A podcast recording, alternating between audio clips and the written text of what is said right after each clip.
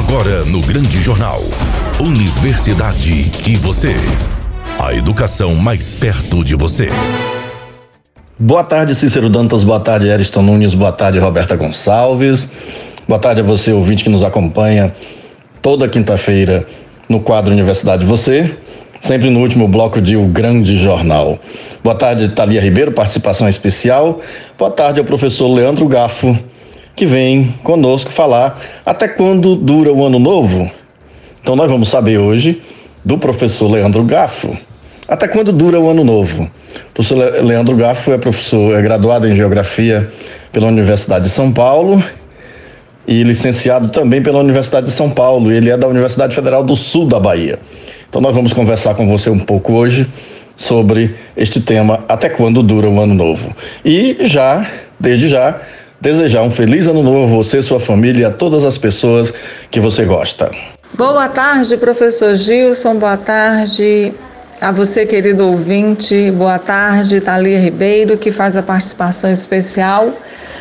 Boa tarde a todos os nossos colaboradores e boa tarde, professor Leandro Gafo, que mais uma vez aceitou o nosso convite.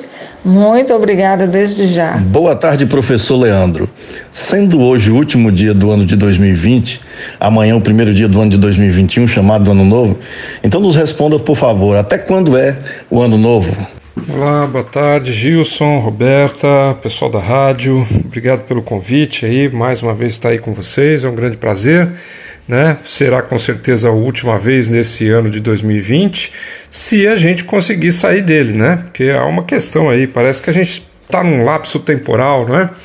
Já faz quantos anos que a gente está em 2020? Dois, três anos, né? Que estamos em 2020. É, mas brincadeira à parte, é, você me pergunta aí sobre o ano novo, até quando é o ano novo? Bom, basicamente até quando a gente quiser, porque uh, o tempo é relativo, né? E o tempo é definido culturalmente. Então, cada cultura, cada nação, cada povo vai decidir, né, na verdade, sobre o seu calendário. Né? O calendário é uma, uma ação cultural, né? um produto cultural é, que tem a ver com religião, que tem a ver, é, claro, também com interferências externas, é o caso do Sol, da Lua, dos movimentos do, planeta, né? É, mas que também é, remete aí a uma questão mesmo mitológica. Então cada um vai ter o seu ano novo, né?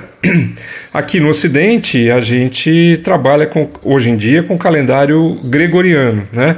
Que foi feito lá pelo Papa Gregório uh, há muito tempo atrás. Antes dele houve o Justiniano, o Juliano, né? Uma série de calendários.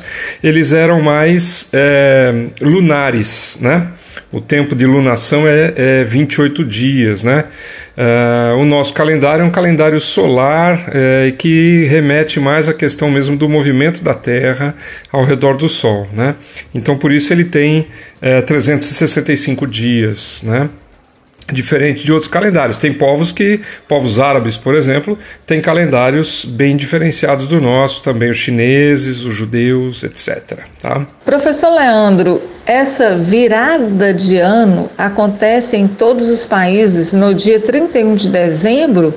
Ou existe alguma diferença? Então, o que ocorre é que com a ocidentalização do mundo, né, com a globalização e tudo, uh, o que acontece é que os países acabaram adotando uma espécie de pacto, né, fazendo uma espécie de pacto e adotando um calendário comum, né, que é o calendário gregoriano, né, o nosso calendário ocidental. É, principalmente para fins comerciais, isso facilita muito. Né? Então, datas civis são marcadas pelo calendário gregoriano. Agora, cada país tem a sua data religiosa, então é, não necessariamente 31 de dezembro significa o fim do, o fim do ano para todas as nações. Né? Eh, se comemora em algumas delas. É o caso da China, por exemplo. Há uma comemoração uh, no dia 31 de dezembro, a virada do ano e tal, mas não tem nenhum significado religioso. Né? Uh, o calendário chinês é outro e o ano novo chinês é em outra data. Né? Então, é, os países é, decidem sobre isso, né? E no calendário ocidental, todos eles é, comemoram conosco, dia 31 de dezembro, o final do ano, mas alguns deles acabam tendo calendários bastante diversificados. Né? A China, o calendário chinês, por exemplo, o ano novo vai cair agora em 12 de fevereiro de 2021. Né? Então vai ser o ano do boi, inclusive, o boi de metal, né? porque associa sempre um animal com um elemento. Tá? Então depende muito de cada cultura mesmo, né? A cada quatro anos temos o ano bissexto. Inclusive este ano de 2020 é um ano bissexto. O que significa o ano ser bissexto? Por que isso ocorre de quatro em quatro anos? Pois é, justamente porque o nosso calendário é solar, né, e tem a ver com o movimento da Terra, é que ocorre esse fenômeno do ano bissexto. Na verdade, a gente não tem um, um total de 365 dias apenas durante um ano, mas são 365 dias e 6 horas. É o tempo que a Terra demora para dar uma volta completa ao redor do Sol, né, no movimento de translação. Uh, essas seis horas não são computadas todos os anos, senão ficaria difícil, né? Uh, eh, 24 horas mais seis, né? Imagine como é que seria isso complicado. Então elas são acumuladas durante quatro anos e em quatro, de quatro em quatro anos, então um dia a mais é acrescentado, porque são seis horas vezes quatro, 24 horas, né? E então um dia a mais é acrescentado no mês de fevereiro, ficando com 29 dias. Então é apenas um cálculo mesmo aí astronômico, vamos dizer assim, do tempo, né? É, para ser mais preciso, né? Então é esse, esse é o fenômeno aí do ano bissexto, né? Há claro uma série de é, superstições a respeito de ano bissexto, que ele seja maléfico, outros acreditam que seja sagrado, enfim, né? Mas é, é apenas mesmo um fenômeno astronômico e um ajuste do calendário. É, para poder contar essas seis horas a mais que todo ano a gente é, leva para dar uma volta ao redor do Sol, tá? Professor, no nosso calendário tem algumas datas que são fixas e outras que não são. Por exemplo, o Natal, que é todo dia 25 de dezembro, mas o Carnaval, que varia entre os meses de fevereiro e março. Por que isso acontece? Embora as duas datas sejam religiosas, a data mais importante para o cristianismo é mesmo a Páscoa. Né? É, e o carnaval é marcado a partir da Páscoa. Então, quando é a Páscoa? A Páscoa é sempre o primeiro domingo após a primeira lua cheia do equinócio de março. O equinócio de março é quando a Terra recebe a mesma iluminação nos dois hemisférios, norte e sul, eh, no caso, marcando para nós aqui no hemisfério sul o início do outono, no hemisfério norte a primavera. Né? É, que é uma época de renascimento para o hemisfério norte, e por isso é marcado nesta época a passagem, Pessá, né? a Páscoa vem do Pessá judaico. Né? Então é, vem daí. E aí o que acontece? É, uma semana antes desse domingo é o domingo de Ramos, né? Uh, que inicia a Semana Santa, e 40 dias antes do início do, do domingo de Ramos é a terça-feira de Carnaval. Né? Por isso ela é móvel, ela não é fixa, ela tem a ver com essa lunação. Repare que é um calendário lunar, né? enquanto uh, o, o, a, o Natal é determina, foi determinado a partir de crenças locais da época, São Nicolau, mas que tem a ver também com Odin, lá dos, dos vikings e tal. É, por quê? Porque não há uma determinação correta de quando tenha sido o nascimento de Jesus. Isso não tem nenhuma referência na Bíblia. Né? Por isso foi colocado aí dia 25 de dezembro, que é próximo do uh, solstício de inverno, né? que é dia 21 ou 22 de dezembro. Tá? Professor Leandro, o tempo existe ou é mera criação da mente humana? Essa pergunta é ainda mais difícil, né? Estão me colocando na parede, mas veja, é... o tempo existe. Que... Por que, que a gente sabe que ele existe? Porque a gente o sente. O problema é que a gente sente de forma relativa, né? Se eu estiver esperando uma pessoa no aeroporto chegar, alguém, um parente querido na rodoviária e tal, é, o tempo passa de uma determinada forma, né? Demora muito tempo, né? Você esperou ali 20 minutos, mas parece que foram duas horas. Se você esperar, se a pessoa chegou, você conversou com ela, foi tomar um café, passaram os mesmos 20 minutos, parece que passou 5, né? Então a, a, sensação do tempo a gente tem, né? por isso a existência dele é concreta, mas ele é abstrato por si. O que a gente consegue medir é o espaço. nunca o tempo. Né? Os nossos relógios de ponteiro, por exemplo, eles medem espaço, a distância entre um ponteiro e outro, né? que a gente associa ao tempo. Né?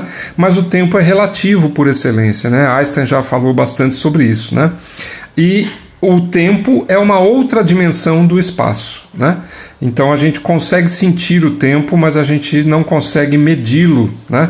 Se eu disser você, é, é, é, meça um minuto para mim, é impossível para o ser humano fazer esse tipo de mensuração. Né? A gente consegue sentir o tempo, mas não, é, não consegue efetivamente medi-lo. Né? É, sem nenhuma ferramenta. Por isso, é, o tempo é relativo. E veja, é, quanto vale, por exemplo, um segundo? Um segundo são 9 trilhões de ciclos do átomo de Césio. Né? A gente teve que fazer então todo um malabarismo aí científico para poder determinar quanto vale um segundo, né? para poder medir então os minutos, as horas e o dia de 24 horas. Né? A gente tem um elemento externo que é o Sol, mas isso não é suficiente. Né?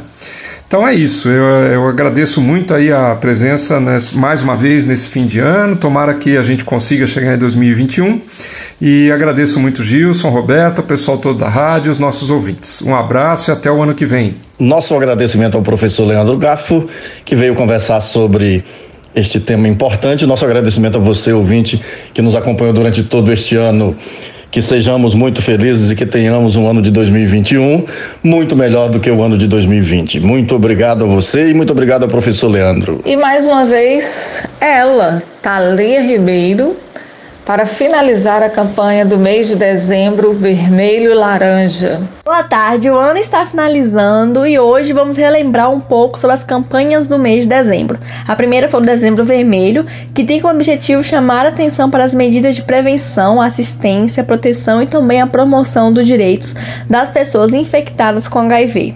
E ela trouxe nesse mesmo conjunto de atividades e mobilizações relacionadas ao enfrentamento do HIV, a AIDS e demais ISTs, todas por meio digital. Então ainda é possível acompanhar nas mídias digitais muitos informativos tragos nesse mês por esta campanha. E lembrando que o Brasil tem 920 mil pessoas atualmente infectadas com HIV, segundo os dados do Ministério da Saúde deste ano, em que a maior parte já foi diagnosticada já e já faz o tratamento. Porém, esse ano, devido à pandemia do Covid-19, houve um impacto muito grande na, na, estrutura de cuidado e prevenção que sustenta a resposta do HIV à AIDS, como por exemplo as testagens e a continuidade dos tratamentos. Outra campanha apresentada neste mês foi o Dezembro Laranja, que é uma campanha de prevenção ao câncer de pele. Estamos no final do ano, né? Uma época que muitas pessoas viajam para o litoral, então é momento de se cuidar. O câncer de pele é o tipo de doença que mais insiste no Brasil, com cerca de 180 mil novos casos a cada ano. Então é importante lembrar a necessidade de cuidar da pele a partir de hábitos de fotoproteção, que inclui o uso de óculos de sol, blusas com proteção UV, bonés ou chapéu, preferir sempre estar na sombra, evitar a exposição solar entre os horários 9 da manhã às 15 horas da tarde, utilizar filtro solar com FPS igual ou superior a 30, reaplicando ele sempre a cada duas horas ou sempre que houver contato com a água, principalmente na praia. Lembrando a todos que a exposição solar exagerada e desprotegida ao longo da vida, além de episódios de queimadura solar e insolação, são os principais fatores de risco do câncer de pele. Então, aqui eu finalizo meus informativos sobre as campanhas desse mês. Um feliz ano novo a todos os ouvintes, ao professor Gilson e a Roberta. Então, é isso. Chegamos ao final do último programa do ano de 2020. Espero que vocês tenham gostado não só do quadro de hoje, mas de todos os programas Universidade Você, que nós preparamos com muito carinho, trazendo informações, orientações, tirando dúvidas para você que nos acompanha todas as quintas-feiras. Este ano foi um ano atípico de perdas, de grandes lutas, mas apesar de tudo, que nós possamos ser gratos e esperançosos no futuro em que as coisas vão melhorar e ficaremos bem. Possamos acreditar. Um beijo no coração de vocês. um feliz ano novo, continuem se cuidando e até a próxima quinta-feira, que já será 2021, se Deus assim nos permitir. Acabou, acabou o programa, acabou o ano. Temos de ir embora. Boa tarde, Cícero Dantas. Boa tarde, Edson Nunes. Boa tarde a você, Roberta Gonçalves, que sempre faz com muita, com muito profissionalismo, com muita dedicação este quadro Universidade Você Conosco. Boa tarde a você, nosso convidado. E boa tarde a você que está convidado, que nem eu, e que a gente em 2021 supere este vírus e consiga fazer com que o mundo se torne melhor. A partir da próxima semana estaremos em um ano novo, em no final, no último bloco de O Grande Jornal. Fique com o nosso Deus, tchau Teixeira de Freitas, tchau Bahia, tchau Brasil, tchau mundo. Até a próxima quinta-feira, no mesmo horário, no último bloco de O Grande Jornal. Esta é uma atividade vinculada ao Grupo de Estudos e Pesquisas em Ecossistemas Comunicacionais e as Tecnologias da Inteligência. ECOEM. Você acabou de ouvir O Grande Jornal.